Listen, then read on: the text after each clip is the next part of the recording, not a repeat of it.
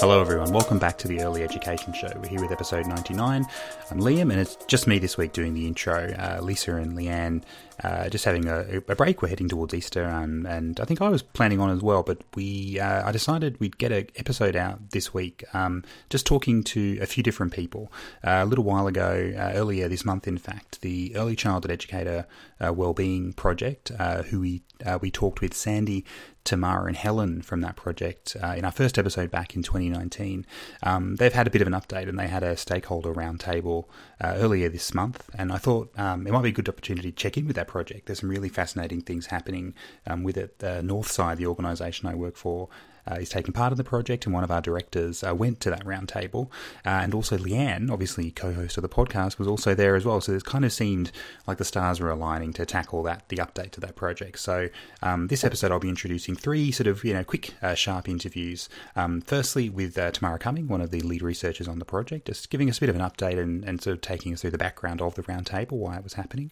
Um, we're going to talk to Leisa Wright, who's the Centre Director of Harrison Early Childhood Centre, one of the Northside centres, and someone I'm, um, I've actually worked with in the past before and very, very privileged to know uh, and work with. And then Leanne herself, interviewing Leanne is a very strange uh, concept to me, given she's the co host of the show, but uh, we kind of make through it and actually have a few technical difficulties during that interview. It was a bit hard for us to find a, a decent Skype connection on both ends of the call. But um, this, this project is one I'm really, really excited about, and we'll probably touch base uh, with the project uh, throughout you know the rest of the course of the, of the run of that project. But um, the stakeholder event was really exciting. Um, I was kind of sad I wasn't there, but um, hopefully this, you know, this uh, series of interviews will give you a bit of a taste of, of what it might have been like to to uh, to to be there. But enough waffle from me. Uh, let's uh, get straight into the interview with Tamara Cumming, one of the lead researchers on the Early Childhood Educator Wellbeing Project.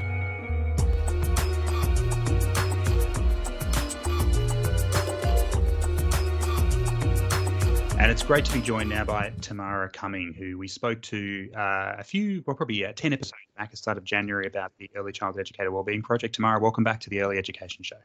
Oh, thanks so much, Liam. I can't believe it's Jan- it was January and now it's April. You know, I feel like it was kind of only last week that we had that chat and it's out, it's like it's update time already. I feel like you're like reporting into us on that, which you yes. know, just to be clear, you're, you're not obligated to do. So we're very, very, very grateful you're willing to talk to us at all. But, um, but since that sort of time, and and now there's actually been a few exciting things happening with the project, and we did. Um, so uh, you know, Lisa and Leanne are sort of taking a week off this week, so I thought it might be a good time to check in uh, with the project. So we wanted to start obviously with you, um, who are continuing to work with Sandy Wong and Helen Logan. But um, you know, tell us what's sort of been happening with the project since since January. Yeah, well, thank you. Well, so since January, we've um, we've got together. We've had a, a, a data analysis day, and um, also our wonderful PhD student Salima Jung has been doing some data analysis for us. So we've got some interesting findings from the pilot data. So people might remember um, the project that we're talking about is the it's called the Early Childhood Educator Wellbeing Project, and we call that EQUIP. So if I say EQUIP, that's what I'm talking about. Um, and our model is a holistic model. So we, we measure educators' psychological and physiological well-being within the context of the quality of their work environment. So um, some of the ways we do that is through a survey. Um, we also do health measures, and um, we ask people to do a saliva swab for us, and also to wear the Hexoskin vest, of course, which is very exciting. Um, and so from the pilot data, so we got data from 78 participants in all, which we're really excited about because that's a really good data set. And we had people from different types of places. So there are people from cities and from the country and from regional um, areas and different types of organisations. So there's some not for profit, there's um, for profit organisations, there's a few preschools in there, though most of our participants tend to be from long day care services. Um, so just to give you a bit of an update, um, the people, so not everybody did all of the bits of the um, assessment. So I'll, I'll, just sort of have that bit of a disclaimer there. But basically, um, three quarters of the people who took part in it were between 20 and 40. Um, and most of those people um, worked full time. And of that percentage, most of those people were permanent part time. So our sample is, is obviously people um, who are working full time rather than part time, and also not um, very many who are casual at the moment. So in the future, we, we want to make sure that we get some more of those voices in there. Over half of the participants' services were rated exceeding, and then you know other people's services were were in the mix there as well. Um, three quarters of our participants were certificate or diploma qualified, and the, the other quarter were um, degree qualified. Um, as you'd expect, 93% were female um, of our participants, and the, the people who took part were distributed across different children's age groups, slightly more who worked with mixed age groups than, say, just with infants or just with preschoolers or that sort of thing. Um, so, since we last spoke, um, we, we had some analysis done of parts of the survey, and one part I just wanted to mention that I find people are quite interested in is a, a scale called the Maslach Burnout Inventory, and this was part of our overall survey. And the Burnout Inventory um, basically measures um, three things. It, it measures um, emotional exhaustion, um, depersonalization, which is if you if you get a bit unfeeling towards people who are you're working with, and also a sense of personal accomplishment, so that you feel competent in the work you do. So, and we ask people to rate how often they felt certain ways. Um, and then we, we got the scores on those. And what we found is that um, one really good thing was that 86% of people experienced personal accomplishment. So they felt really competent in their work. And that went with data that we found in other parts of the survey that said people have got a very high level of satisfaction. And that kind of also relates to literature, research literature that's out there that says that early childhood educators are generally very satisfied with their work. But at the same time, we found 84% of people also experience this sense of depersonalized depersonalization once um, about once a month. So if you think there are people out there who around once a month and possibly more um, had an unfeeling or impersonal response towards children, that really tells you that you know there's a prop there's some there's a problem in um, in in educators in that aspect of educators well-being. And as well as that 60% of participants had emotional exhaustion once a month or more. And of that 60% 20% it was once a week or more. So you know wow. i think that was yeah that was one of the really alarming findings you know that um, that people are really um, feeling completely drained by the work they do, um, overextended, they're exhausted, they're overwhelmed. Um, and just one last little bit that goes with that this is kind of, I'm showing my bias here as a researcher because this is the bit that I'm particularly ex- interested in. Um, we ask people to answer the question um, I need to be nice no matter how I really feel. Um, how often did people feel that? 37% said at least once a week but 23 people, 23% in total, not of the 37, but 23% said every day. Um, wow. So the majority of educators are feeling they need to be nice no matter how they really feel. Over half of them are feeling emotionally exhausted once a month, and like 84% are having that problem with depersonalization. So just just to give you that little snapshot, um, yeah, that was that was some of the stuff that came out of what we found. I think that's amazing that's coming through. And I think we talked about this in January when I spoke to all three of you, that I'm really interested in this research because I'm mm. um, not to, you know, pre, pre, uh, you know, to try and guess what the research will show, but my feeling mm. is from having worked in the sector just anecdotally is that we're going to be quite um, probably alarmed and quite taken aback by the results because I think people who work in the sector kind of know instinctually how difficult and draining this is. The the depersonalization stuff Tamara is fascinating. I've had lots of discussions with people, particularly now. I don't work directly in centres. I don't work directly with children mm. anymore. I have a nice comfy office and I can go get a coffee whenever I want and have lots exactly. of you know lots of you know important discussions with important people where we, we all pretend we're very very important despite the fact the actual work is happening in centres. Is that one of the things that we kind of fight against when you when you're you're leading teams is that um, that depersonalization because mm. um, and and and the challenge is there because it's not that people are are bad people. It's just when you do the mm. same thing all day every day, and it's really really difficult and challenging. It's often hard to you kind of get lost in it, and you kind of, it's it's very easy to start um, not seeing. Um, in particular ways your interaction with children. So I find it fascinating. That's already coming through in the, in the research. Um, yeah, yeah.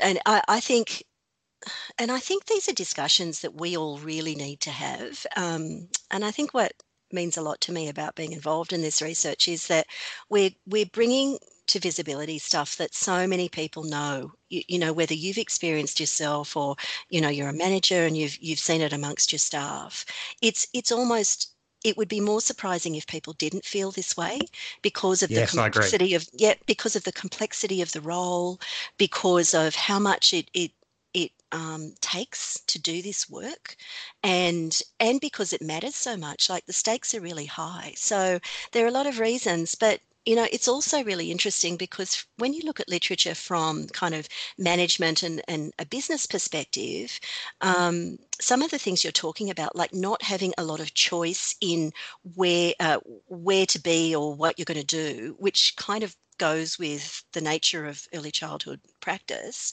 um, that is one of the factors that can lead to these sorts of problems with burnout.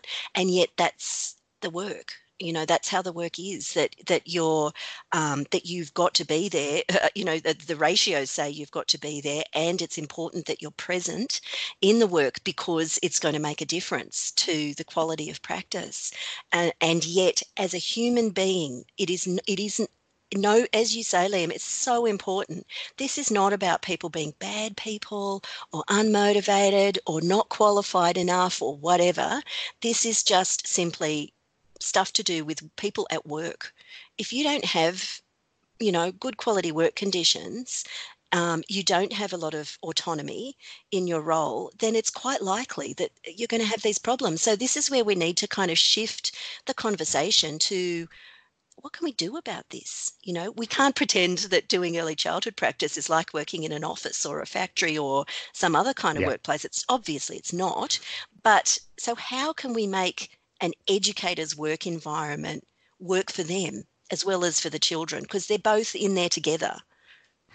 Yeah, I think it's fascinating, Tamara, and I know I, mm. I, I promised myself we would keep this interview relatively short and update, but I just I just want to talk about this for hours and hours. But yeah, there, yeah. there's so much fascinating stuff here, and you know, for me, it's about um, what I I think research like this is is so amazing is because of focus yeah. on educators. I've been concerned for a long period of time that the focus we've had to have on children, which is really important and critical, and and the conversations around the NQF and children's rights and bringing all that stuff up is, is critically important. But what Absolutely. I think that has sudden well, well that what uh, an unintended side effect of that is I think it's become harder then for educators to just say this job's really hard. Sometimes working with children and sometimes individual children are actually really difficult and challenging to deal with. But educated, there's a bit of self-imposed sort of well, I can't I can't say that because That's you know right. every child is wonderful at all times and we need to yes. be upfront the right with that. And, yeah. I, and I do think, Tamara, here there's there's a gender issue as well. I think that's particularly yeah. hard for women, where I think there's a societal sure. view that if women dared to say they don't you know, they don't particularly even, you know, like their work or, or, or, like this mm. particular interaction we're having with a child at a particular moment, that they'll be seen as, you know, that's really kind of a bit of a taboo. Yes. It's not absolutely. a question there, Tamara. I don't know. That's just a comment, but.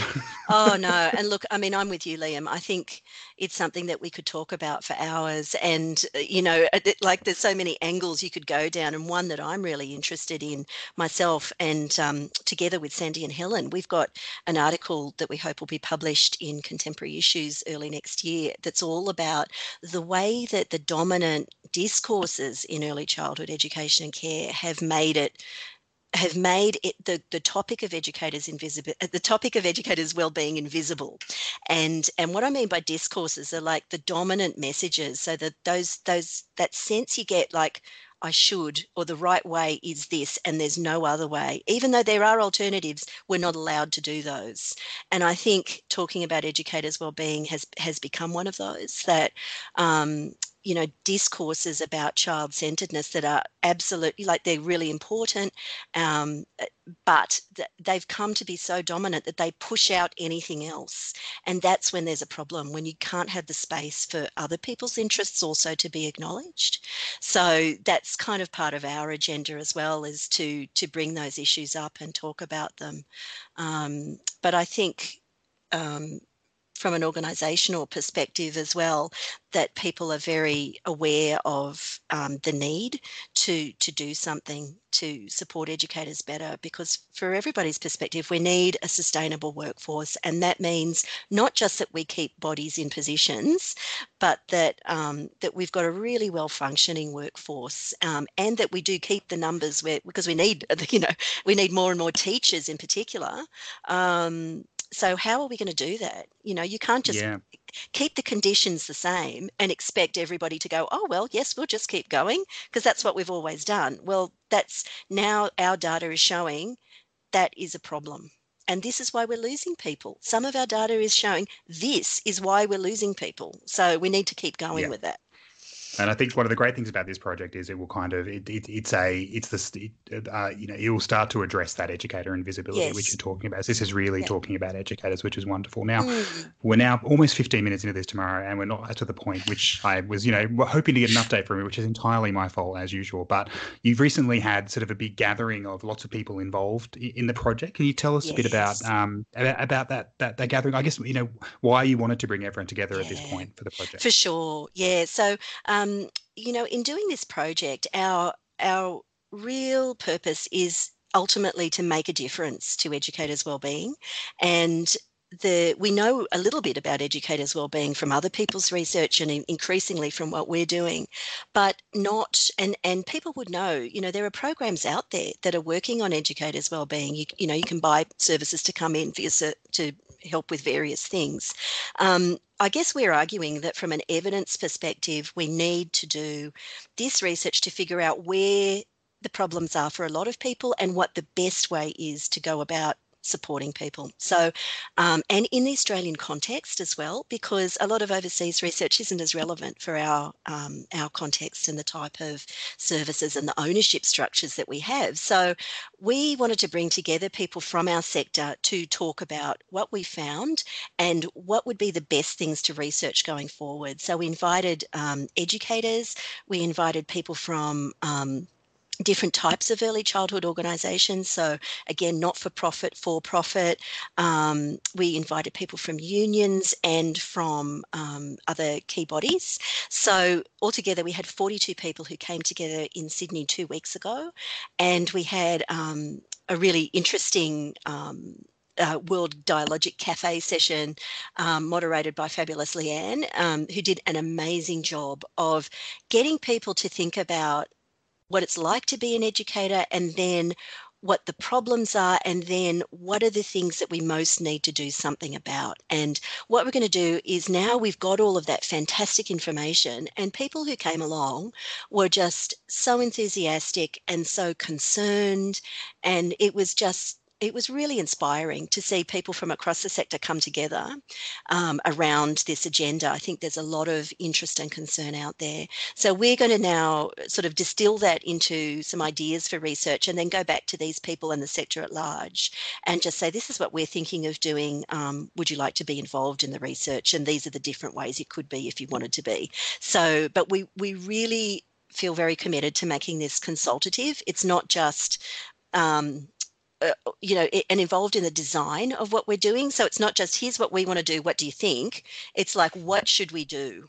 And that's where we're starting from. Is from what the sector thinks thinks thinks is important.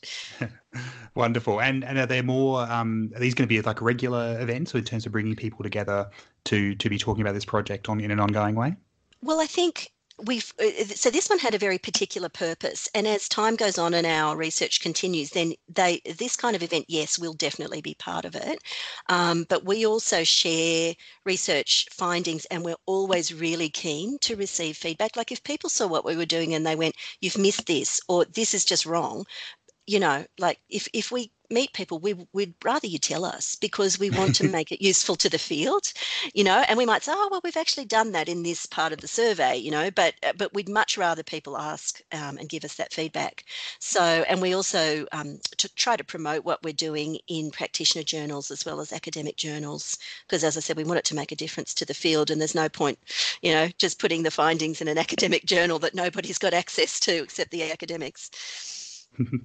um, and if people want to follow the the project, I know we sort of talked yeah. about this uh, in January, but it's a good reminder, people. Yes. Um, where, where's the best what pla- the best sort of platforms and places yeah. for people to follow the project? For sure. So our Facebook site is a page is the best place, and if you just go to um, search within Facebook for Equip E C E W P um, or Early Childhood Educators Wellbeing Project, you can follow us, and that just means you see what we're up to and um, and what we're doing. And if you're really keen and you want more information, you can email us and we'll put you on our contact list to send you a newsletter or um, let you know if we're looking for participants or that sort of thing. Um, and you'd find that information on our Facebook page as well yeah, really recommend doing that to anyone who's listening. It's an amazing project and, and you, really, really educator focused. And, yeah, and yeah. Tamara we will definitely be having you on again later in the year for a much longer conversation because I'm, oh. I'm stressed that we have to wrap this up so quickly. But luckily, we are we are talking to a participant uh, of the roundtable and Leanne herself, so we'll be able to get a little bit more info on the actual day itself. But it was great to get an update um, and talk about the roundtable. So Tamara, really thanks thanks so much for coming, giving us an update oh, today. Thank you, thank you so much for letting us raise all these these issues on the show and um, supporting the field this way. No problem. Thanks, Tamara. Thank you. You're listening to the Early Education Show. Subscribe on Apple Podcasts or wherever you get your podcasts. Find out more about this episode and all of the previous episodes at earlyeducationshow.com. Okay, Leisa, thanks for talking to the Early Education Show. We should we know say we've known each other for quite a while. It's always a bit awkward interviewing someone you've known for quite a while, but I'm very excited and grateful that you were so eager to take part in this interview and weren't forced into it in any way, shape, or form, were you, Leisa? No, I'm excited to be part of it. a verbal contract, Leisa. I've got that in writing. But so, Leisa, you know, uh, it was really so. Obviously, Northside's taking part in this uh, early educator wellbeing project. Um, you, have had uh, educators at your centre in Harrison um, wearing the special exosuits and going through that process, and really fantastically. And I know you didn't enjoy the flight too much, but you got to go to Sydney for the round table. But before we sort of talk about those, you, you're, you're, you're an accomplished educator and have worked as a centre director in the sector for quite a while. You know, what can you tell us a bit about you know your time as working in the sector? How what what did you think about well-being sort of prior to taking part? in this project? How did you, as an educator, did you to think about your own well-being or, or the well-being of your, your colleagues as you did this amazing work?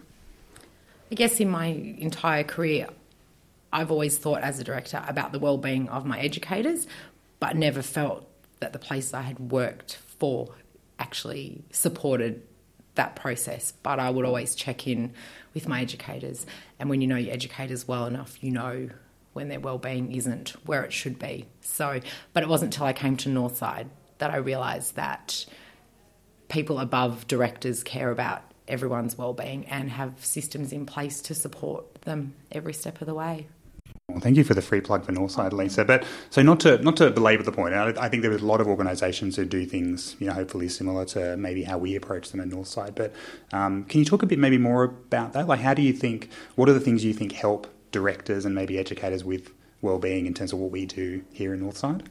Yeah, I think it's um, for example, as a director, having monthly checks with people at Northside. Um, we also can talk to operations manager whenever we like and anyone at head office. And not that that wouldn't have been an option at my previous workplaces, but it didn't feel as easy to access. We also have training around looking after your educator well-being. Um, I think just knowing educators, being able to spend time with them on the floor as well to look for key signs if they're not struggling. But I think basically the training and the support that we get here has helped me to then go back and support my educators. You're a director now, and you've obviously been a director in other organisations as well. And you sort of talked about focusing on the well-being of the people who, who work for you. Um, how did you like? I'm sorry, I used to think back to my time as a director, and I used to find that really challenging. Is where there was a lot of things you couldn't help with, so there was a lot of stresses. Like the job is difficult and it is stressful. So, how did you approach? You know, prior to taking part in this project, what, what were your thoughts about how you supported? You know, the well-being of the educators who worked and with you in the centre. I guess it also goes back to when I started as an educator, and if you were having problems, directors were never available to help you. So I think I've just used my experience as an educator to put that into being a director and also having open lines of communication with the educators so they feel comfortable to come and tell you if you're not okay. And also having the ability to access avenues to help them if they need help in particular areas. So tell us about the roundtable day, Leisa. So you um, you went to Sydney and joined. I think there were about seventy or so people there. Um, just you know, tell us what was your what, tell, tell give us a summary of the day from your perspective. What did you do there? Yep. So when I got invited to go, I wasn't sure to start with what it would the day would involve. Um, so that was me, I think, sending you an email, Leisa, going, Leisa, can you do you want to go to this thing? And I promise I'll explain it to you later. And then I probably did not. No, you didn't. so I was excited to go though, um, and it also ties in really well with doing the wellness and well-being um, at for part of my bachelor at the moment. So that's actually all tied in really well. So, but on the day we got there, and we had an overview of the results from the first part of the project from educators wearing the vests, doing the mouth swabs to test cortisol levels. They also had to do a questionnaire and everything. So we got to see the results from that. And the one thing that they said stood out to them was that educators aren't actually as mobile in a day as they first thought. It's actually quite a sedentary job, which surprised me as well because I always see my educators like on the run.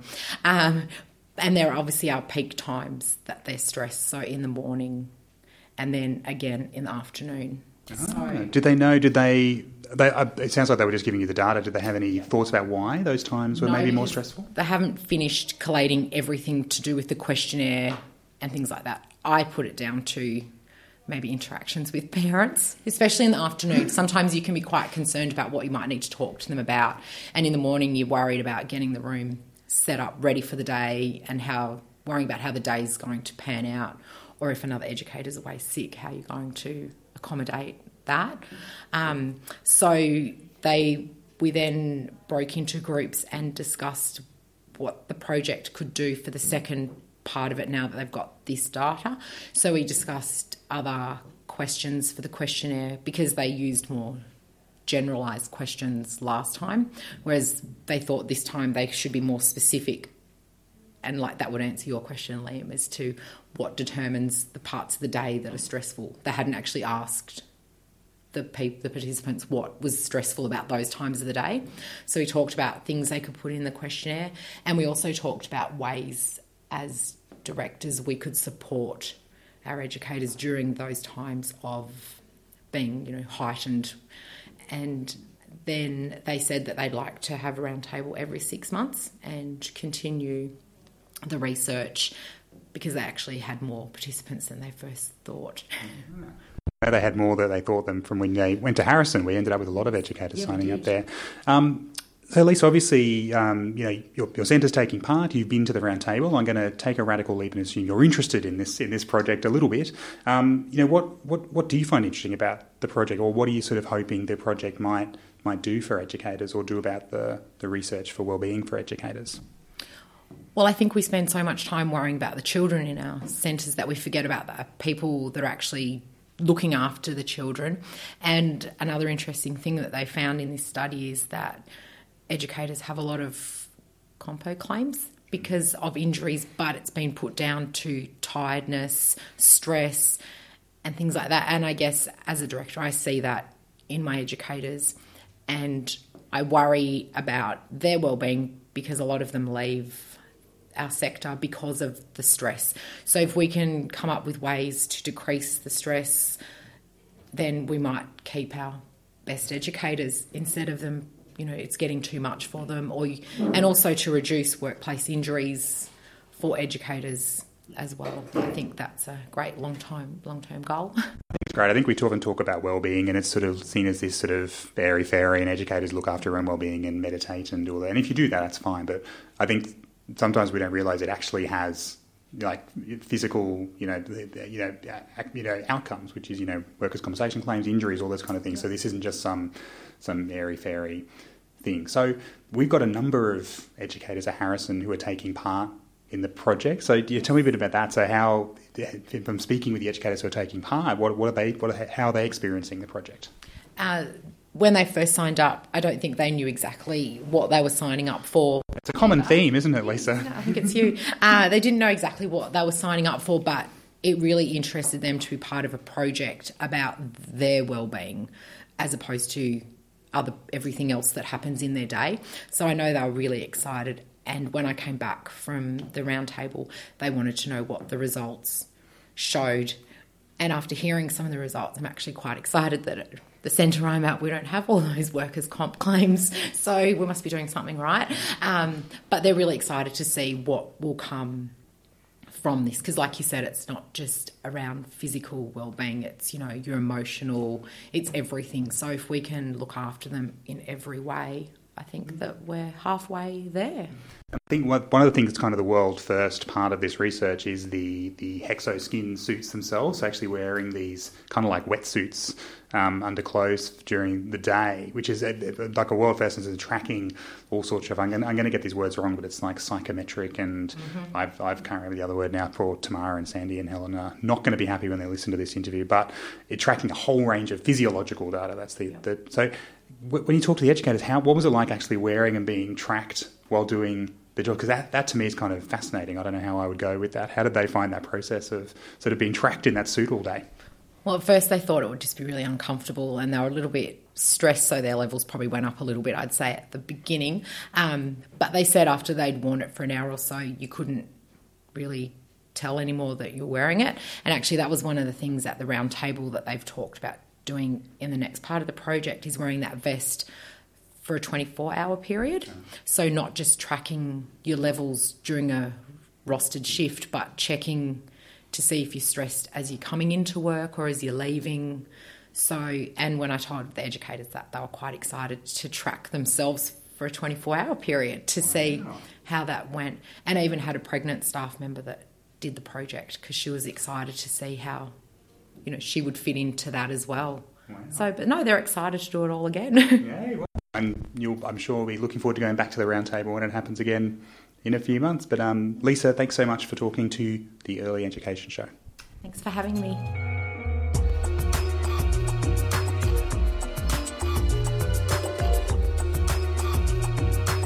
All right, and I'm speaking now to what I'm sure will probably be a pretty familiar voice to listeners. Leanne, this, this feels very odd interviewing you. Hello, Liam. How are you going? And not only odd, but the way that we're doing it is very odd as well, but that's okay. there's been a lot of technical difficulties with this interview, which, uh, which, but I don't know. I kind of feel like because you're obviously so, I feel like I need to go really hard on you this interview, so that I'm showing no fear or favour. So there's just going to be is just a bunch of really hardball, squirming questions. Okay, Leanne. well, thankfully the subject matter is not too challenging, so. We should, we should That's okay. true. We should be okay. And I, I promise to be nice. That's okay. But so, Leanne, you're you're a guest on the show this time rather than the host because we wanted to talk to you in your capacity um, in working with the Early Childhood Educator Wellbeing Project. With um, so in, in this episode, we're speaking as well to Tamara, um, who's part of the the research team running the project, as well as Leisa, one of the centre directors. But you were um, at the recent uh, roundtable uh, get together as well. So, do you want to tell us what you were doing um, at that event? Um, yeah, well, I was facilitating a session at the event. Um, obviously, I'm pretty aware of the research that um, the team is doing. Tamara and Sandy and Helen now um, are involved in this wellbeing research, and I think I'm sort of fascinated about this because I think it has so many incredible research methods and the way that they're engaging with educators. I find fascinating. You know, like I feel like this is really cutting edge research that's at an international level that's not been done in any education sector before. So I find it very, very exciting. Anyway, one of the research methods that I am using in my own research is um, what's called World Cafe or Dialogic Cafe. And I think when uh, Sandy and Tamara were talking about how they could um, take some further steps in the research that they were doing, they thought um, to hold some sort of facilitated event with um, people in the sector to talk about the sorts of things that they wanted to talk about to do with educator well-being and what their views were of, of well-being up ahead. So they asked me to undertake what's called the Dialogic Cafe with the group, um, and that was how I got involved. So although I'm not a researcher within this project, I'm in, I just became involved through the use of this method. Well, it'd be great if you could tell us a bit more about the um, the, the World Cafe and the Dialogic Cafe. I mean, it makes me want to order a skinny flat white, but okay. I'm sure there's probably far more to it than that. I have heard. I, I should say, you know, I've, I've, heard you speak about this before. It is it is pretty pretty amazing. But can you tell us just a bit about, I guess, that that um, that idea in itself? Well, I'm a huge enthusiast for this method, and people will know that. And I think sometimes when I'm talking about it, people go, "Oh, seriously? Like, could you talk about something else?" Because it's actually we're over it, but that's all right. I'm not, so I'll keep talking about it. so the, this, with like like all good researchers, hey, with this um, method, we I've used this in the past, and we used to use it at community childcare for our professional development. So people would be very um, familiar with it if they had ever been to a community childcare session, and everybody who was involved in professional development was really enthusiastic about it. So it's a facilitated session rather than a focus group that you might normally use in a research project. It's a facilitated session that creates a feeling of democracy amongst the participants. It's um, co creating ideas and collaborating together. And it seems like a pretty simple um, process of, um, uh, you know, within education is to talk with people about the ideas that they have rather than um, asserting your own ideas over people and asking their responses to it. So, what happens in the Dialogic Cafe is that you create an environment that is um, one of equality, so giving people some boundaries around their thinking, um, meaning that they have to equally participate, they have to embrace a diversity of views. Uh, they have to ask incisive questions. There's a lot of haves within this for a democracy, but hey, that's a democracy, isn't it? Um, and this is the, the co creation of knowledge. So instead of the question being asked of them, they create the questions and then generate the knowledge around those questions as well. Does that make clear what happens in a World Cafe? I think good. I feel I feel sad that I haven't I feel sad that I haven't been a part of one. I'd love to, but I mean, can you?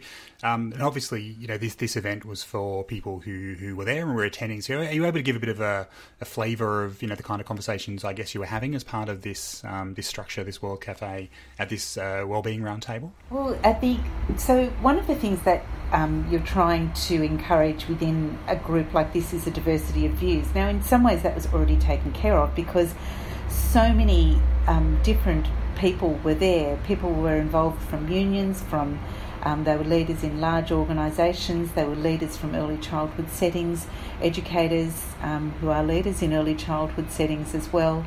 Uh, there were representatives of HR from organisations, so it was quite a, a diverse. Um, diverse group anyway, so that was that was that was the great thing, and what happened at the beginning of this session was that um, Tamara and Sandy and Helen presented different um, thinking on and different aspects of the research. So that was the that I guess that was the provocation for thinking and thinking about what was already happening in this research and where that could go next. Um, and of course, it was fascinating what they had found as well, which I'm sure they've spoken with you about um, for this particular episode. And then that served as a foundation for what people then were going to ask. And then it was the facilitation of their thinking. What were their next questions around educator well-being? What were their questions that moved this research to the next stage? And how could the researchers then tap into their thinking about where they took the research next?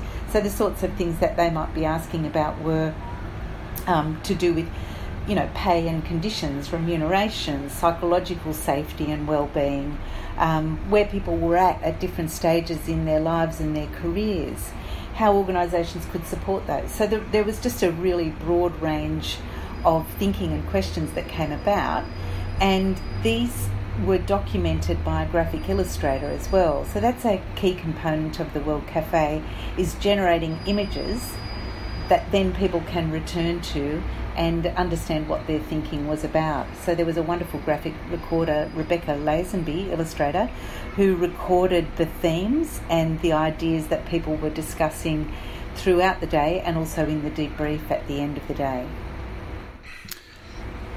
So, Leanne, did you sort of notice from the groups of people that were were taking part? Did you notice particular um, topics emerged from particular groups? I guess what I'm asking you is, um, did you notice there were different sort of questions being asked by, say, educators who are working directly with children to, say, centre directors or say people who you know are in you know leadership roles outside of classrooms, or was it all pretty? Was everyone sort of bringing diverse views, full stop, or did you sort of identify different groups had different um, thinking on well-being? Yeah, there's definitely different themes that come through, and everybody comes from their own perspective, of course. I mean, I know they can think broadly, but they are coming from from uh, their own views and their own perspectives. So, and of course, they carry an, an agenda with them. So, for example, uh, when you listen to the union speaking, they're talking about um, pay parity, and they're talking about the current conditions of policy that might affect educator well-being.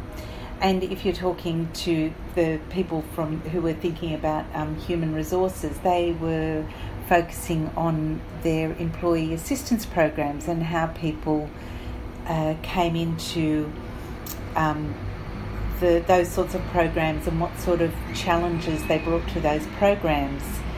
Uh, then there were, when you're thinking about from an educator educator perspective or a director, they've got their head in thinking about exactly what the challenges are for their educators on a day to day basis and dealing with their multiple commitments or their stage of life or um, how they're addressing their everyday work and, and relieving the stress of that everyday work and the, the multiple um, kind of commitments that they bring to that work, but also the multiple commitments and how they manage their day with all of the different stresses that are on their day from working with children to working with families to working with each other.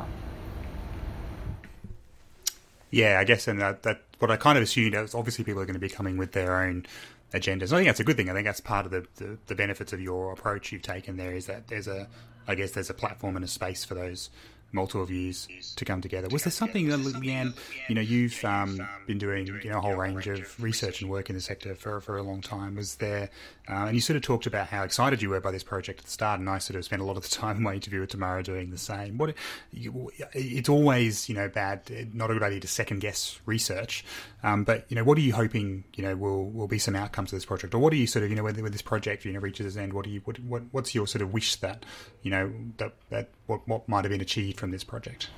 I think with educator well-being or um, you know any or director well-being or you know the, the well-being of the people who work within early childhood settings. I think for a long time we have felt that there is this load of stress and there's there are a lot of challenges.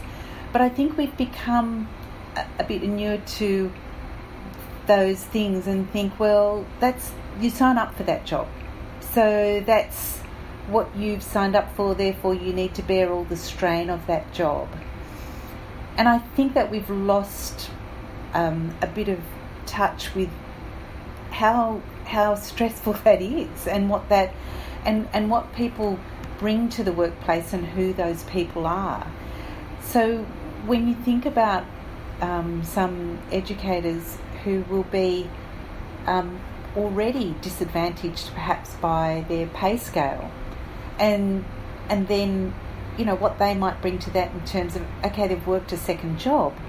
And those sorts of things to me are what we've almost become like oh yeah that's just part of the whole picture of early childhood when really we should be really upholding the well-being and the right, rights of early childhood educators and you know everybody who works in the sector. And I guess my hope will be that we're able to really unpack what what it is that is challenging for people in the workplace and how their whole well-being can be taken care of and that we really understand what it is that is impacting on them both in a day to day sense and also outside of work hours and who those people are, really understanding who educators are and what they what they are offering to children and are they being are they receiving what they need in order to do this important work with children and families? And have we maybe lost contact with that a little bit? So i suppose i'm i'm just really hoping that we through this research we can get a really clear picture of what happens every day for an educator and then what what how that can be um, best addressed in terms of well-being for educators in planned programs, systematized programs, but also in the day-to-day practice that they have that can really take care of their well-being.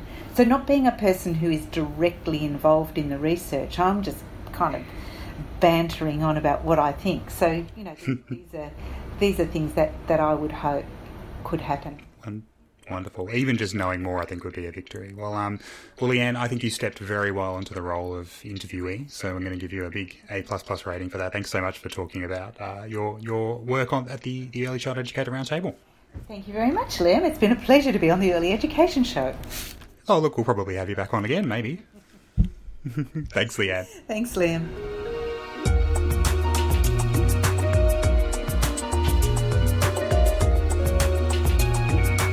All right. So a big thanks to Tamara, Leisa, and of course Leanne uh, for speaking us on this project. Uh, like I said, it's definitely one I think we'll be following uh, for the next little while. There's some really, really fascinating stuff. Um, I really wish all of those interviews could have gone for about an episode themselves, but um, I think it's kind of worked as a bit of a touch point. Uh, we we're, we're obviously at episode 99 now, which means the next episode is, of course, episode 100, which feels like a bit of a milestone. I'm not quite sure when we'll be getting to that episode. We'll probably be taking a little bit of a break over this Easter um, period, so maybe a couple of weeks, but um, we'll we're still kind of working out what that episode will be. We think it will be a little bit special, um, but quite what special means, um, you know, we'll, we'll, we'll have to determine. Um, I think one of the things we'd really like to see just from listeners of the show, um, you know, particularly, you know, if you've been around with us for a while or even if you're just new, um, this would be a good point to you know leave leave a comment or something on our Facebook post and let us know if you're enjoying the show, if it's something that's that's meant something to you over the last little while. The show has meant quite a lot to, to Lisa, Leanne, and I um, over the last sort of almost four years now. Um, we've really enjoyed doing it. It's it's a lot of work, um, which I don't think we've uh, we've shied away from, but we really enjoy it, and we've got to speak and, and engage with some incredible people, and some of the interactions and engagement we've had with listeners has been particularly wonderful. Um, so you know we're we're obviously hitting that big milestone. Uh, if that sort of means anything to you, you know, please leave a comment um, on our on our Facebook page. Um, the uh, but as I said, I'm not entirely sure when that episode will be out. We'll probably be off for a little while, um, but when we be back, it will be episode 100. So until then, uh, it's goodbye from me. You have been listening to the Early Education Show, hosted by Lisa Bryant, Leanne Gibbs, and Liam McNicholas, and produced by Liam McNicholas. Find us online at earlyeducationshow.com, and while you're there, it would be great if you could hit the Support the Show tab, where you can become a patron of the show and support us for as little as $1 a month. We really appreciate it. Get in touch with us at earlyedushow at gmail.com or on Facebook and Twitter with the username earlyedushow. If you're enjoying the show, please leave us a rating and review on the Apple Podcast Store. This really helps other people find the show. See you next time.